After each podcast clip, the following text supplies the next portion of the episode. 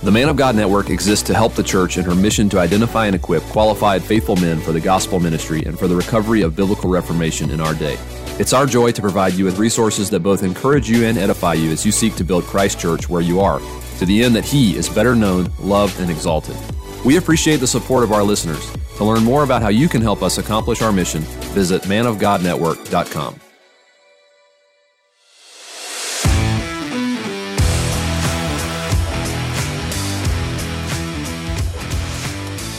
Covenant Podcast exists to equip listeners with theological content from a 1689 Baptist perspective. We pray you find this resource edifying, faithful to Scripture, and Christ exalting. Now, let's get started. Welcome to another episode of the Covenant Podcast. The Covenant Podcast exists to equip listeners with theological content from a 1689 Baptist perspective. We're on the Man of God Network, brought to you by Covenant Baptist Theological Seminary. And we're excited in this talk to continue our series on Calvinism, or as it's also been called, the doctrines of grace. We have taken up other doctrines, including unconditional election, total depravity, limited atonement, irresistible grace, and all the various uh, nicknames that are given to those doctrines. And we've talked about their uh, historic uh, formulation and their scriptural basis. And we've even uh, addressed some objections to each of these doctrines. But before we get into uh, our topic today, which is the perseverance of the saints, I wanted to say a brief word about how we're slowly transitioning to uh, producing video for the Covenant podcast. If you follow us on social media, you've likely seen that we have. Uh, started putting our videos on YouTube, and we've also started uploading our videos on Facebook. Uh, that has come at your listening request. Uh, many people have requested that we transition to video, so we hope that this will be a profitable resource for you. But without uh, further introduction, again, our topic is the perseverance of the saints today. So we'll kick off this discussion uh, by first introducing our listeners or our interviewees back to the show. We have, uh, again, with us Pastor Ryan Pendergraph of Osceola First Baptist Church. We have Jimmy Johnson, Vista Baptist Church, and Dewey Dovell. So, welcome back to the podcast, brothers. It's good to have this conversation with you. Good to be here. Good to be here. Grateful to be here. Yeah. And to uh, kick off our discussion, we'll start uh, with our question that we have for most of our series, and that is defining the perseverance of the saints. So, for uh, whichever of you brothers that want to begin by answering this question. Can you define the perseverance of the saints and also tell our audience what some of the synonymous names or the nicknames are for this doctrine that we've been uh, talking about so far? So we take our definition from chapter 17 of the London Baptist Confession of Faith, paragraph 1 in particular. It says, Those whom God has accepted in the beloved effectually called and sanctified by his Spirit, given the precious faith of his elect unto, can neither totally nor finally fall from the state of grace, but shall certainly persevere therein to the end and be eternally saved. And we'll stop there. I mean, it goes much further, but essentially, when talking about the perseverance of the saved or the saints, we are saying that those whom God has chosen, those whom God has effectually called, they will not eternally fall away from the salvation that God has fought or has given unto them completely of his grace. Now, as for other terms um, that have been used to describe this, um, I'm not aware of any like synonyms but I mean, there are sayings like once saved, always saved is kind of a caricature of of the doctrine, but somewhat accurate. It's not entirely false. Um, I I usually describe if saved, always saved, meaning that if someone has truly been converted, that they will never fall away. So essentially, what we're saying in the perseverance of the saints is that those whom God saves will be saved and there is no doubt about it. They will most definitely be saved. They will not come into the final judgment and face the condemnation for their own sins, but they will spend eternity with Christ and his people. Anything to add to that, Ryan?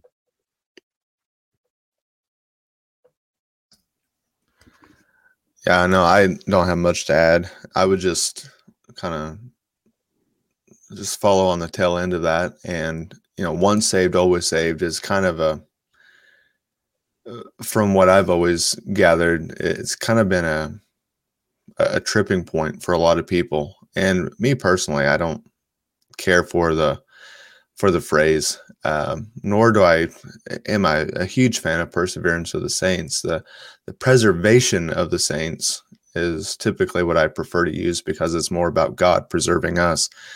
Uh, no doubt we must also persevere, but it's uh, it, it's His preserving us is why we persevere. Uh, once saved, always saved. A lot of the times, whenever I talk to people, has a connotation that I can live however I want to live and still be saved. Um, you know, back whenever I was pastoring another church, I was uh, pretty good friends with a, a, Pentecostal pastor, and he always uh, condemned us Baptist for um, living however however we wanted uh, and still claiming salvation. And that's not at all what perseverance of the saints means. Um, I think that that there are times in the believer's life when we do struggle with sin and temptation and and we do uh, hinder the spirit as it were but by no means if we are truly saved does that mean that we lose salvation. Uh, but that god is gracious to bring us back to faith and repentance. In fact jimmy uh, quoting from the 1689 it goes on to say in paragraph 3 it says and though they may through the temptation of satan and of the world the prevalency of corruption remaining in them, and the neglect of means of their persever- preservation, fall into grievance of sins, and for a time continue therein, whereby they incur God's displeasure and grieve his Holy Spirit, come to have their graces and discomfort and their comforts impaired, have their hearts hardened, their conscience wounded, hurt and scandalize others, and bring temporal judgment upon themselves. So this is quite the list that the, the 1689 gives, where you grieve the Spirit, you displease God, uh, you, you scandalize others, your conscience is wounded. But then it says, Nevertheless, they shall renew their repentance and be preserved through faith in Christ Jesus to the very end. And again, that is because of the work of God in us. Um, and I think the well, some of the basis as far as scripture goes, you know, you go all the way back to you know Jesus in John 10 28, where Jesus very clearly says, And I give to them eternal life, and they shall never perish, neither shall any man pluck them out of my hand. My Father, which gave them to me, is greater than all, and no man is able to pluck them out of my Father's hand. And so not only is our preservation an act of of God that God preserves us to the very end. But I think it's important to also note that it's a Trinitarian work because Jesus says in one instance that no man shall pluck them out of my hand. And then in the very same says no man will pluck them out of my father's hand which the hand of Jesus in this case and the Father would be uh, almost synonymous. Is that if you're held in the hand of Christ, you're held in the hand of the Father. If you're in the Father's hand, you're in the hand of Christ. And then Paul in Ephesians 1 says that those who God has uh, predestined to be saved, who have been ransomed by Christ, are then also sealed by the Spirit until the day of redemption. And so we find the the basis of, of perseverance in the doctrine of the Trinity that we are held in the Father's hand, we are held in the hand of Christ. No one is able to pluck us out of their hand, and we are sealed by the Spirit until the day of redemption.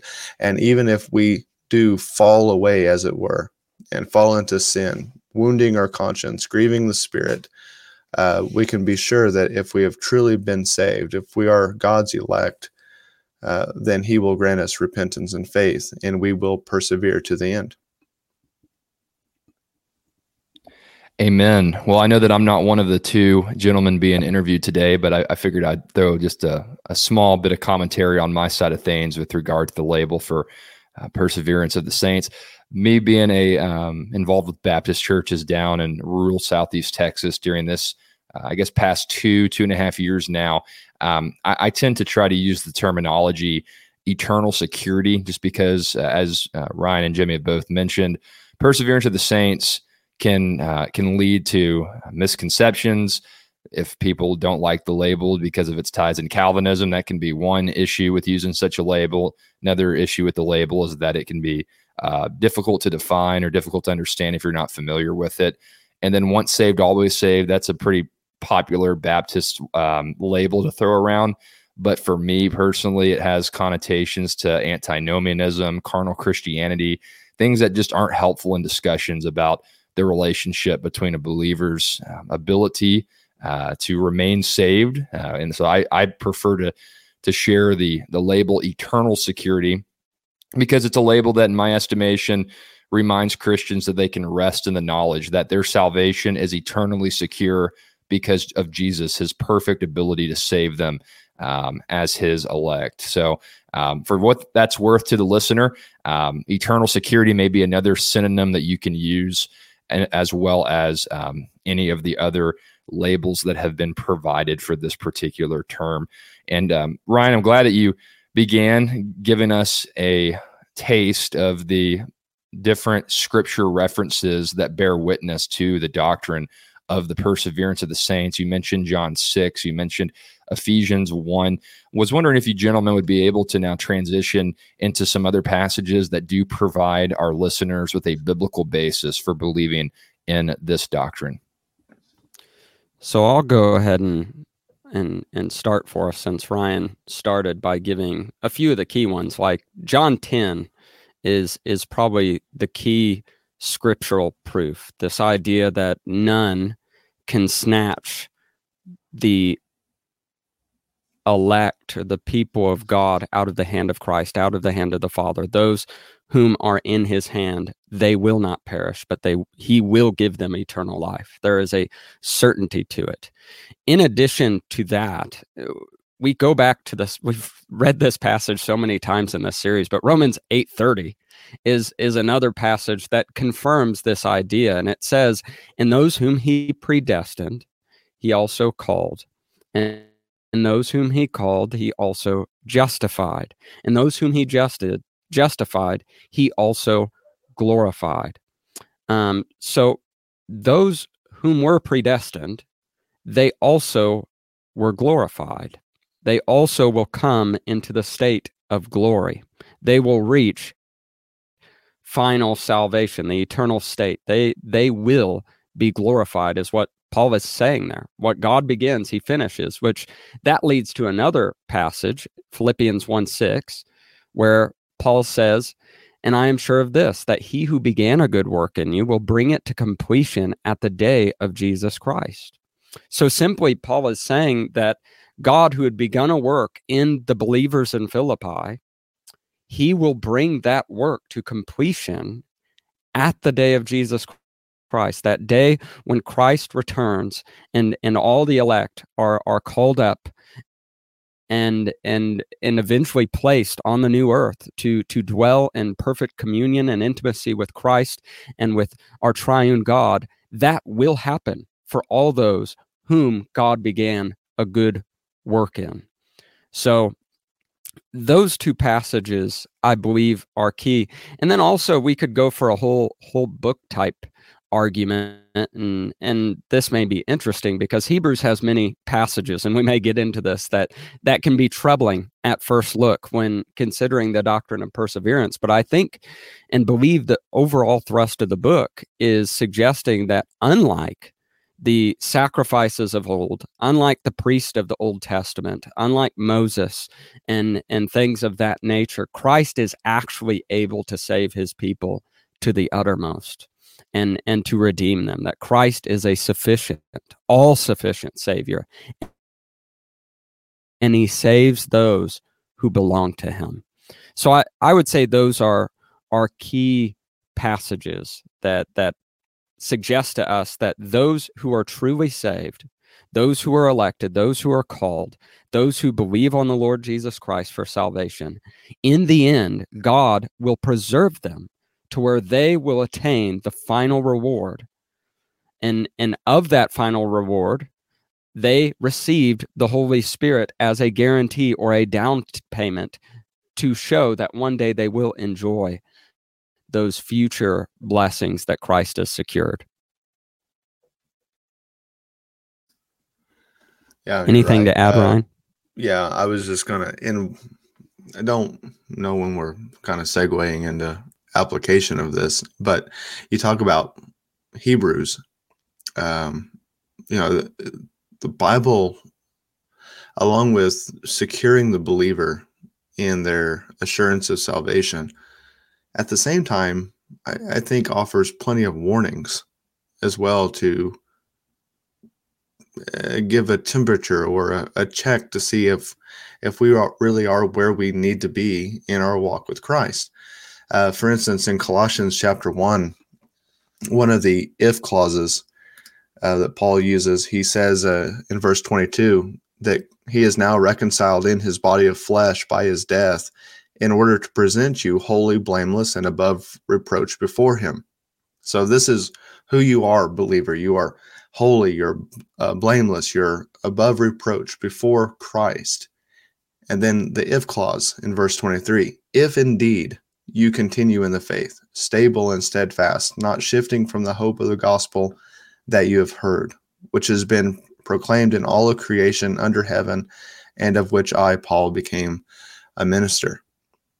And so again it's it's just to kind of you know nail the point home is when we talk about perseverance of the saints it doesn't mean that we just sit back and do nothing and that god does all the work that we do have a a role in making sure that we are progressing in the faith paul tells timothy of course in the context of of ministering there at ephesus he says let your progress be made evident to all let people see your faith and let them be able to give, uh, I, I guess, affirmation that you are not the same person that you were a year ago, two years ago, five years ago, that you are gradually in the faith. And again, this is something th- that you do, but you do because God is at work in you, which Paul says in Philippians 2:13 that that are 12 and 13 that that we work out our salvation with fear and trembling but it is also god who is at work in us in order that we may do these things. And just in, in way of kind of personal application this week i had talked with a lady who um, has visited our church a lot and um, she's she actually doesn't live from around here she's she and her husband are hoping to move to the area soon but uh, they've had a pretty rough summer uh, they've lost a lot of uh, friends uh, to, to death. Or the guy's mom currently right now is is seems to be on the verge of dying, and they're having to care for her. Um, but one of the things that she continued to reiterate was the faithfulness of these people who have have died or are nearing death, and it just made me think of um, what Paul says to Titus in in Titus 2, I believe it is, where he instructs the church on how they are to be as as different roles are given. The old men are to instruct younger men, the younger men are to be pure, the the younger women are to, you know, to, love their husbands and rear their children. The older women are to teach the younger women how to love their husbands and, and live a pure life.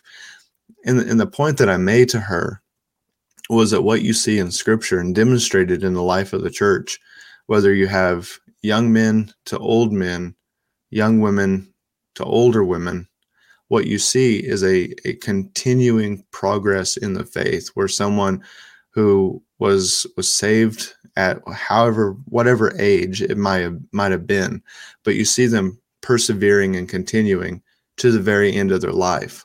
And that gives evidence and proof that we are God's elect, that He has indeed saved us uh, because we persevere. And I, I want to add a little bit to the previous, um, more direct to the question. I, I love the personal application, but one other passage that I think, at the very least, alludes or implies the perseverance of the saints are is the parable of the lost sheep. Um, and and the shepherd analogy plays very heavy in Jesus's ministry. And it says this in, in Luke 15, beginning in verse 3. So he told them this parable What man of you, having a hundred sheep, if he has lost one of them, does not leave the 99 in the open country and go after the one that is lost until he finds it? And when he has found it, he lays it on his shoulder, rejoicing. And when he comes home, he calls together his friends and his neighbors, saying to them, Rejoice with me, for I have found my sheep that was lost. Just so I tell you, there will be more joy in heaven over one sinner who repents than over 99 righteous persons who need no repentance. Now, the main idea here, uh, of course, is Jesus is pointing out the hypocrisy of of the Pharisees for not rejoicing when when sinners repent. Um, but I, I think implied in this parable is Jesus is a superior shepherd to any earthly shepherd. And as earthly shepherds during that time would be willing to to leave the 99 and go after the one. Um, I don't think it's too much of a stretch to infer that Jesus as the great shepherd will do the same thing with respect to his own sheep. That when one of the 99 of his sheep wanders from the flock, that Jesus will go after them and he will take them up on his shoulders and he will bring them back into the fold. Um, because we have a great shepherd. He doesn't leave us to our own vices. He he comes after us even when we slide down the hill and takes us back up and brings us back into the fold. Um, but yes, all to what Ryan said. That doesn't mean we can be lazy. It, it doesn't mean that because grace abounds, we shall sin all the more. Um, when talking about perseverance, we're we're mainly talking about God's activity, as Ryan said, to preserve us. He utilizes means to do that, but we're mainly talking about the end um, that God achieves in the saving of a sinner. That they who he those who he seeks to save, he will most definitely save them. Yeah, that's helpful. Uh, as we have spent about 20 minutes so far, we've talked about the um, definition of this doctrine and we've uh, quoted the 1689 confession to show um, how Baptists have held to this doctrine in the past, at least some Baptists, including one that's sitting over my shoulder that you might be able to see right now if you're watching the video, John Gill. I could spring an impromptu question upon you, brothers, and ask what did John Gill believe about this doctrine? But I suppose we could uh, we could leave uh, that to whenever we have recommendations at the end about uh, what resources to look up to better understand this doctrine. But we begin to discuss the definition of this doctrine. Uh, Ryan and Jimmy have both given us some scriptural passages uh, to understand this doctrine biblically. But uh, Jimmy did allude to some passages whereby some believe that the word of God does not teach this doctrine. And in particular, he referenced uh, Hebrews. Perhaps we're thinking of Hebrews chapter 6, where those who have tasted of the heavenly gift or the Holy Spirit and have fallen away could never be restored again unto repentance, or Hebrews chapter 10, uh, which states that those who have trampled uh, the Son underfoot and have fallen away could never be restored um, so, how do we understand these passages, brothers? I know that many people that uh, don't hold to the doctrine of the perseverance of the saints might say that these passages teach that you can lose your salvation, or maybe they'll point to people in the Bible with this doctrine of losing your salvation and try to use them as examples, like maybe Judas Iscariot, since he was uh, a disciple or at least called one, and then falls away by hanging himself and denying Christ. How how are we to think of some of these um, objections? And are there any other objections? And how would you respond to them? Who wants to go first? Would you like to start, Ryan?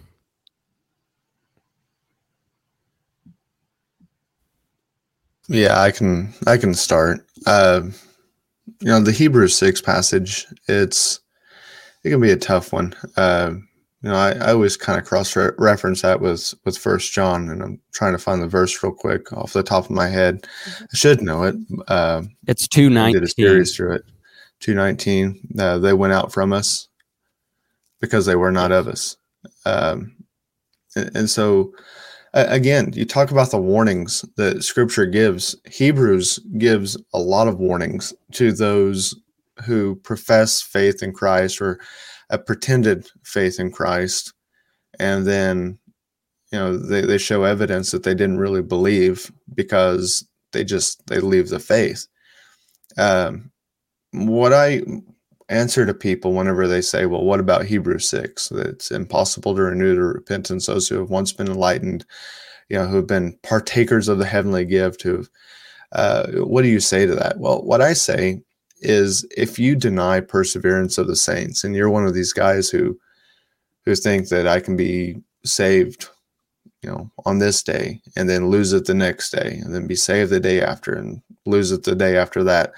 I think what hebrews 6 teaches if if that's what you hold to is that once you've been saved and you've lost it you can't be saved again. It's impossible to renew to repentance. And so if you're going to to deny perseverance of the saints on the basis of Hebrews 6, you also have to, I believe, deny the possibility of being saved again. Uh, so obviously, I, I don't think that that's what the author of Hebrews intends. Rather, what he intends is a warning to those who are being persecuted for their faith, who have become, uh, Hebrews chapter 5, who have become sluggish and uh, who haven't grown. He just because right before that he talks about these doctrines of of Christ being our high priest after the order of Melchizedek. And he says I have a great deal of things to say about this but I can't because you've become too lazy to understand. Instead I must now outline again for you the elementary doctrines of scripture the death burial resurrection sanctification glorification all that. He said I, have got to lay the the base foundation for you again he said, but, and this, this is the encouraging part at the end of uh, chapter six. He says, but we are we are not those who, and maybe chapter 10 as well, we are not those who shrink back and are destroyed, but we are those who who God has chosen to persevere and to work through. And so Hebrews 6 is a warning saying that if you have professed faith in Christ and you uh, choose to to turn away to leave the doctrine that you have come to know the gospel then there is a, a hardening that takes place in your heart. And that the more you deny him the more you turn away from him the less likely it is that you will truly actually be converted. But the author says i'm sure of greater things for you because i know even though we're laying the again the base foundations of the faith i am confident of your salvation and the work of god in you yeah, I I agree with Ryan on on the principle um, and how he he was going about interpreting that that passage in Hebrews. I think from an interesting um, textual point in in those warning passages, because I believe it's been a while since I preached through the book of Hebrews, but I believe there are four different um, warning passages. I believe chapter four, chapter six, chapter 10 perhaps and then one other one i might be wrong on the exact number. But each time if my memory serves me right when when paul who wrote hebrews um, said that eh, that or when he was talking about the people who who fall away he he's speaking in the third person. Um, he's almost talking about a group that's out there those who who who received the gifts, those who enjoyed the Holy Spirit. And then he switches to the second person after he talks about that group to talk to the audience that he's directly trying to guide and exhort and encourage to continue trusting in Jesus and not forsake Jesus for the shadows of the Old Testament ceremonial system. So it seems that he doesn't believe that those whom he is writing to are apostates. Um, in fact, he he seems to believe quite to the contrary that they won't fall away as as he is exhorting them as as Ryan said. So I mean, that's one way to go about dealing with that text, but also we we believe in what's called both the analogy of faith and then we also believe in the analogy of scripture. And the analogy of scripture suggests to us that we use clearer text to to interpret those passages which are not as clear and we've stated several clear passages that require this notion of perseverance of the saints, such as John 10, such as Romans 8. These these texts are are very blatant and clear when it's talking from the vantage point of God's activity in the lives of his people. They will preserve unto the end. And and that should guide us in interpreting these texts that we find in Hebrews because there's ultimately one author of all of the Bible, and that is the Holy Spirit who guided men to write the things that they wrote. And he is not an author of confusion. He does not contradict himself. And therefore, we, we must take recourse when we find these difficult passages and, and go to those passages which speak at the very least to a similar issue or speak to the issue indirectly or directly and, and use them to to guide us in interpreting these these more difficult passages. Mm-hmm. And i i think that first john text is is a good example of ryan doing that going to first john chapter 2 verse 9 19 they went out from us but they were not of us. For if they had been or if they had been of us they would have continued with us that passage implies that if someone's truly in on the team of Christ with with the apostles like John, then they they will not go from us. They will continue. And those who do go out, they never were actually a part of the invisible church of our Lord Jesus. Which leads to another important point in in terms of our understanding of the church we we believe in in the invisible invisible church and we believe the visible church the side of glory um, is not perfect. Um, and that at times the visible church admits into its membership those who are not truly of the body of christ which is why christ and his wisdom has provide us provided ways for us to correct that error when it's discovered that someone who has professed Christ with their mouth but not trusted in him and believed in him in their heart that that the church may at those times when it has been discovered remove them from from church membership and in an act of church discipline. So and then you also alluded to other objections and uh, or austin did alluded judas. to other objections and I, I think the yes judas.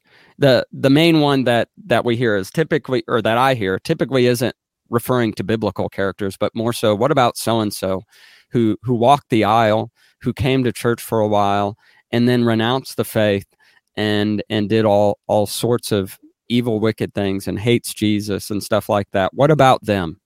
Um, and I think everything that we've been talking about applies to them. the The short answer is, though outwardly Jesus was among or Judas was among Jesus's disciples, inwardly he had never trusted in the Lord Jesus Christ, and and that is demonstrated by by his actions as the gospel accounts continue further to the climax of him betraying Jesus um, in in his rejection. So again, I I think the answer is pretty straightforward. Those people who profess faith in the Lord Jesus Christ and then reject him in a very clear manner um, were not truly of him. Um, that's not to say that a a person who trusts in Jesus Christ and in a moment of weakness um, stumbles and falls, says things they shouldn't do, are are not of Jesus Christ. But those who make this this explicit, this aggressive and high handed rejection of the gospel after having affirmed it with their mouths, they they were not truly of Christ and not truly a part of His people. I think also in going back to Hebrews 6, you know, that now that I have it pulled up here in front of me, you know, after giving that warning in verses 4 and following, he says in verse 9, Though we speak in this way, yet in your case, beloved, we feel sure of better things, things that belong to salvation. For God is not unjust, so as to overlook your work and the love that you have shown for his name in serving the saints, as you still do. And we desire, and this is the point that I would emphasize, and we desire each of you to show the same earnest, earnestness to have the full assurance of hope until the end so that you may not be sluggish, but imitators of those who through faith and patience inherit the promise. And I would say, you know, uh, you know, Judas, know, he would be like those that Jimmy describes in the church today. You know, what about so and so who said a prayer and who walked the aisle and who did this and who did that? Um, that he would fall into those similar categories of those who had an outward profession but wasn't inwardly changed.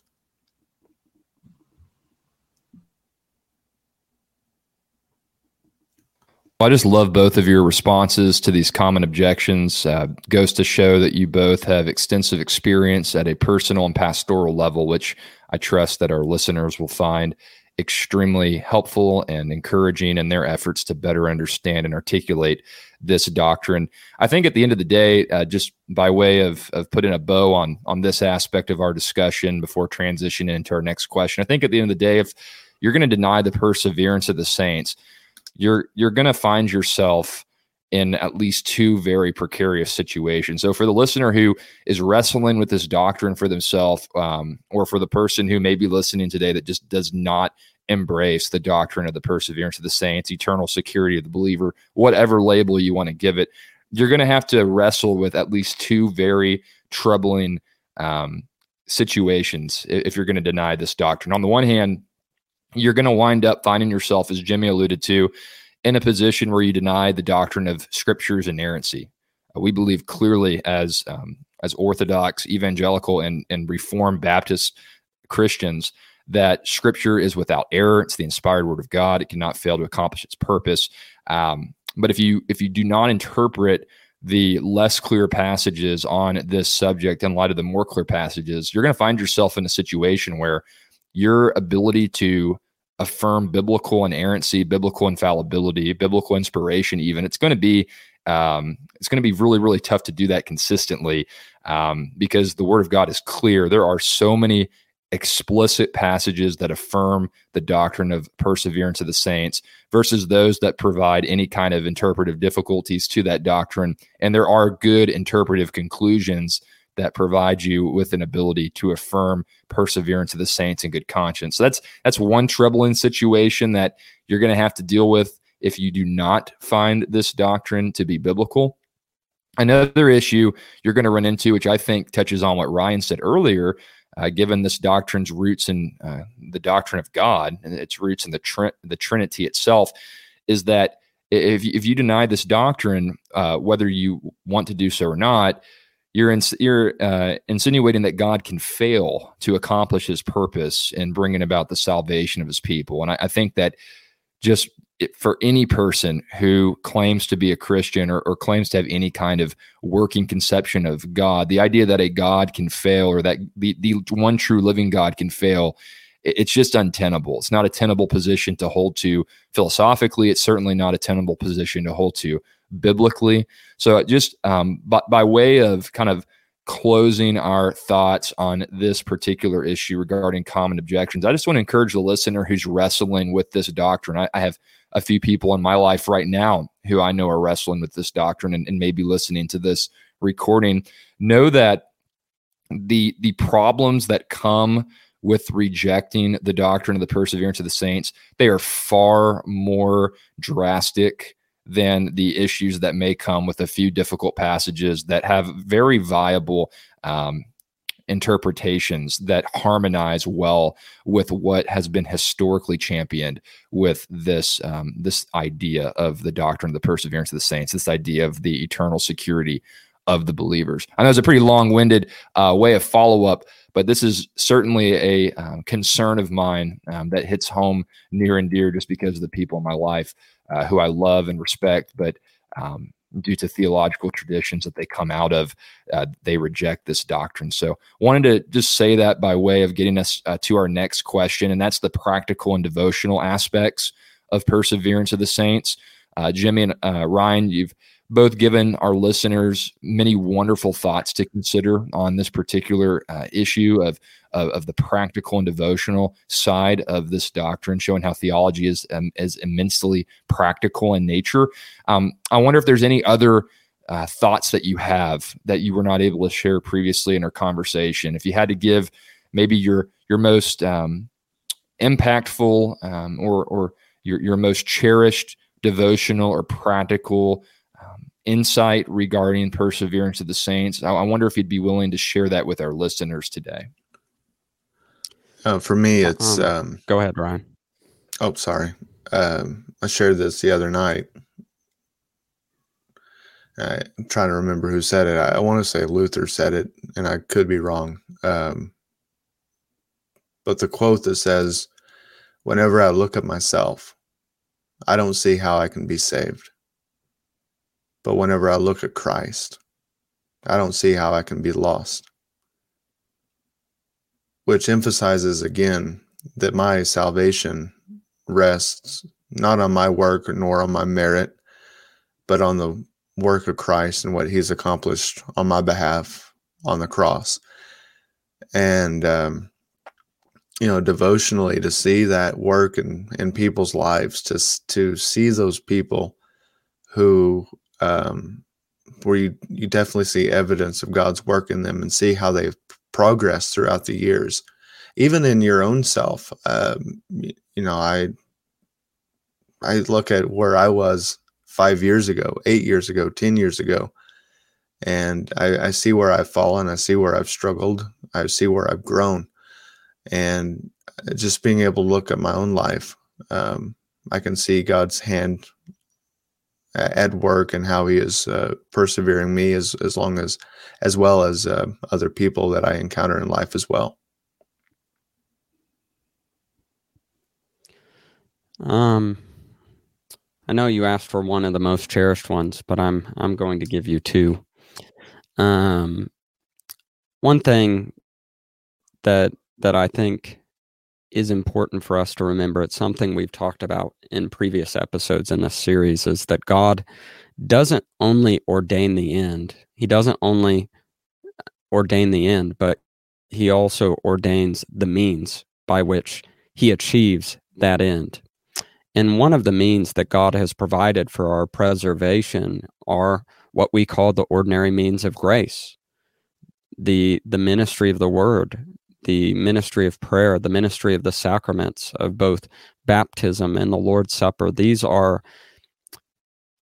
valuable means that God promises to bless and use for the the spiritual benefit of his people to grow them in holiness to encourage them in their various plights to to preserve them um, um, through all the difficulties and temptations that come with life. So, I mean, an application there is I just encourage the listener to to give yourself over to the ordinary means of grace, to to go to a church to to be involved in and and plugged into and a member of a church where the ordinary means are practiced in a way that is biblical where the preaching of the word the ministry of the word is done each and every week where prayers are offered up, corporate prayers are offered up, and, and you can be among God's people and offer up prayers.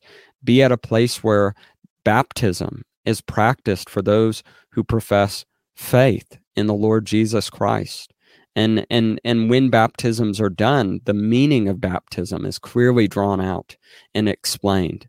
And then also where the Lord's Supper is taken up um, and and the people of God commune with the Lord Jesus Christ and one another.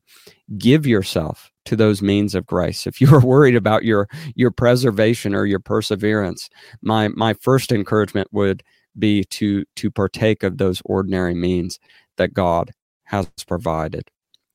The second devotional thought um, deals with something we've mentioned earlier in the episode, or at the very least alluded to, there are, there are times where we're good Christians, well, perhaps not good Christians, but genuine Christians. How about that? Genuine Christians, in believing in the doctrine of perseverance, will at times use it as an excuse um, for their sin, where uh, the once saved, always saved um, statement can be very easily twisted and and I think particularly of teenagers here who are brought up in a in a sound in a place where sound doctrine is taught. This doctrine of once saved always saved can very easily become a an excuse for them to partake of unholy things because you know what? I'm I'm saved, so no matter what I do here, God will forgive me. Um, and of course this is a misunderstanding of the doctrine but i can see how they got there. And and and if i were to be frank in my younger years i was tempted to be like that at times um, when there was something sinful that i really wanted to do. Um, it, it would be easy to find an excuse um, for for that would allow me to do what i wanted to do even though i knew that according to god's word what i wanted to do was not wrong. And this comes down to a principle that that we've also mentioned um, previously, or at least alluded to, is we don't take the providence of God as our rule of life. We do not take the secret and mysterious providence of God as our rule for life. Um, because providence is something that we can oftentimes only figure out in hindsight after things have happened, we can see God's activity through his providence. And the perseverance of the saints is a special work of providence um, that, that God does in the life of the elect. We do not take that, though, as our rule for life. No, we take God's law as our rule for life.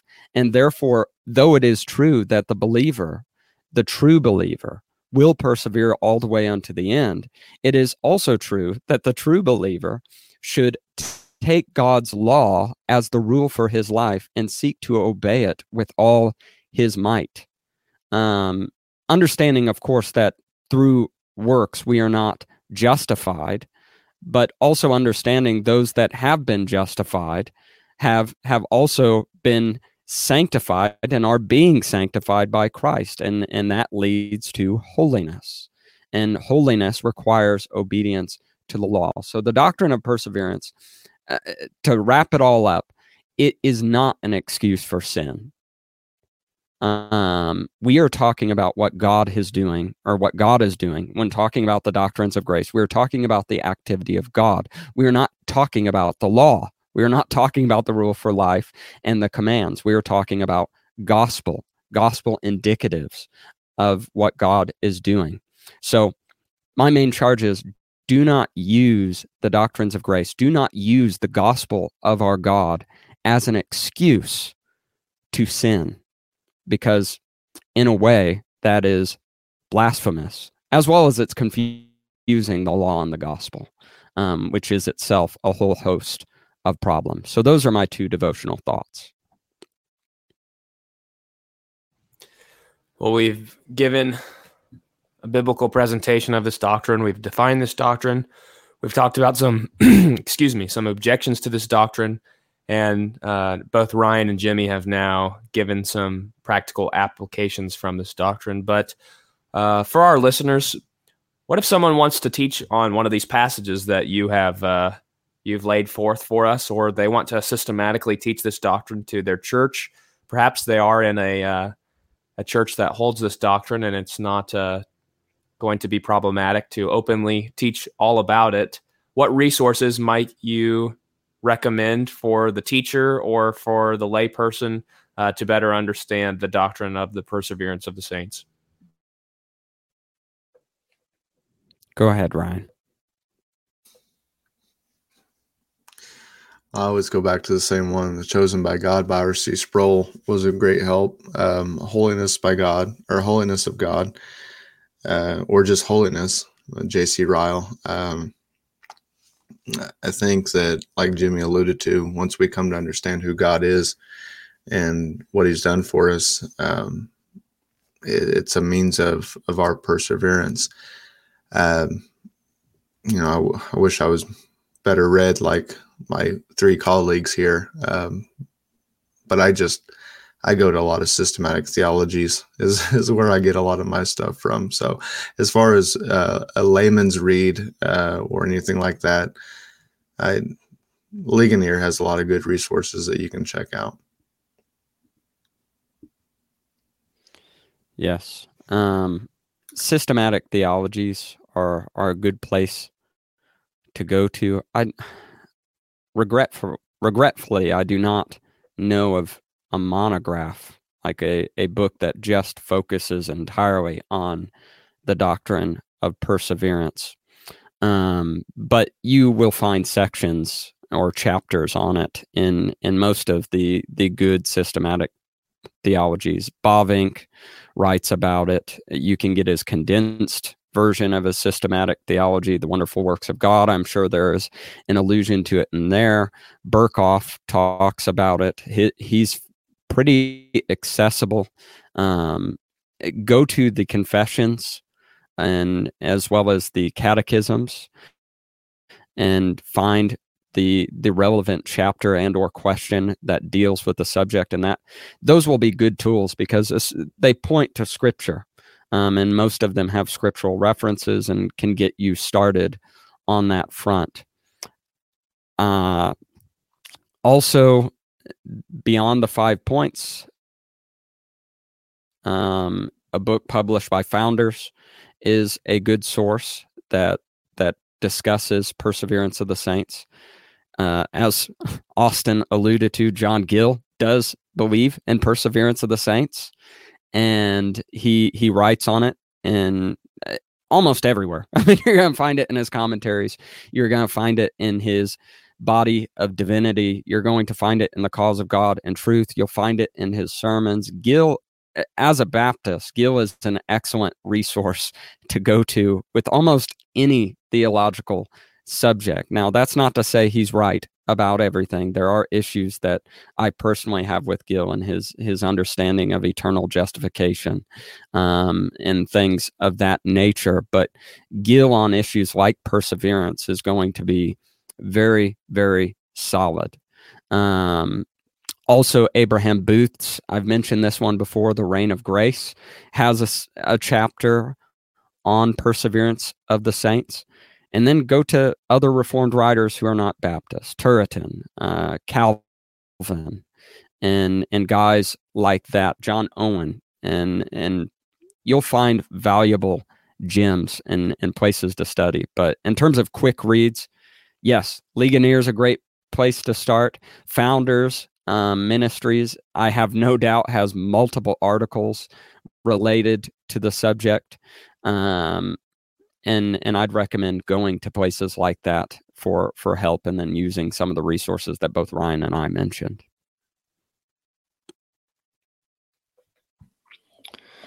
Well, it's been a great time working our way through the doctrines of grace over the past several months with all of you men. Um, I know I have enjoyed listening to your insights and, and being able to glean from the resources that have been recommended throughout the course of this series. And um, I hope today will uh, put a good exclamation point on our series that we've been working through um, for several months now. So thank you, men, for your involvement with our um, with our efforts to educate and equip our listeners more regarding um, the doctrines of grace.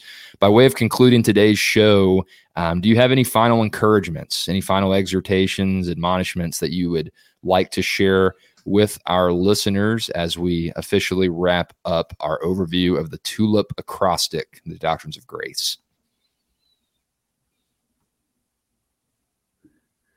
I would just say keep looking to Christ um, in, in all these areas, whether it's your your depravity and seeing his his grace, the grace of God change our hearts and making us a new creature uh, whether it's the unconditional election of God, um, the atonement that Christ didn't just die for all people in a general sense, but that he died and shed his blood specifically for you, um, that he preserves you, that he irresistibly calls you. Um, you know, that's uh, like I said uh, in an earlier episode, that's been probably one of the the most encouraging things to me about going back to the doctrines of grace is that it completely takes me out of it and it, it puts the entire focus on on God. You you go to Jonah chapter two where where it says salvation is of the Lord. And that's Romans eight. That's from from the calling to justification to glorification. All of it is of God, and there's nowhere else to look but to Him. Yeah, I think in discussing the doctrines of grace and, and perseverance of the saints, one thing we always need to do as we, we contemplate these things and as we talk about these things is that we should come at them with a, a lot of humility and, and a, a lot of trepidation as we are discussing the works of our, our Almighty God.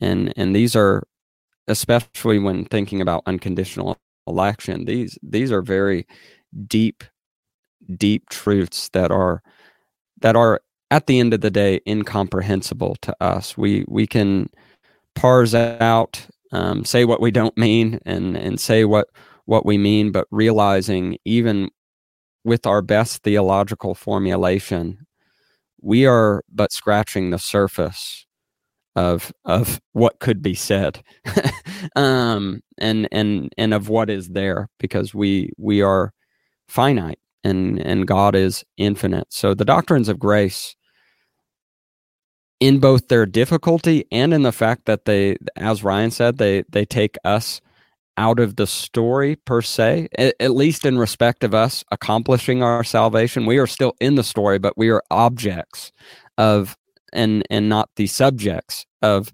saving grace. We we are those that that receive it. And and it's not something that we accomplish by our power um, by our fortitude by our strength. No, it's something that God has done. So, my encouragement is in light of the doctrines of grace, praise the Lord. Praise the Lord, humble yourself, and then praise the Lord some more because he he is worthy. Amen. Thank you so much again, Ryan, Jimmy, and of course, Austin, for your involvement throughout the course of this series. It's been a blast to work through the doctrines of grace. And to our listeners, we hope you've been edified by today's show and by the previous episodes in this series. Until next time, we do wish you grace and peace from the Covenant Podcast. God bless. For additional content, check out our blog ministry at covenantconfessions.com. Also, keep up with our social media accounts on Facebook, Instagram, and Twitter. Next, head on over to iTunes and leave us a review. Lastly, thank you for listening to the Covenant Podcast. Grace and peace to you.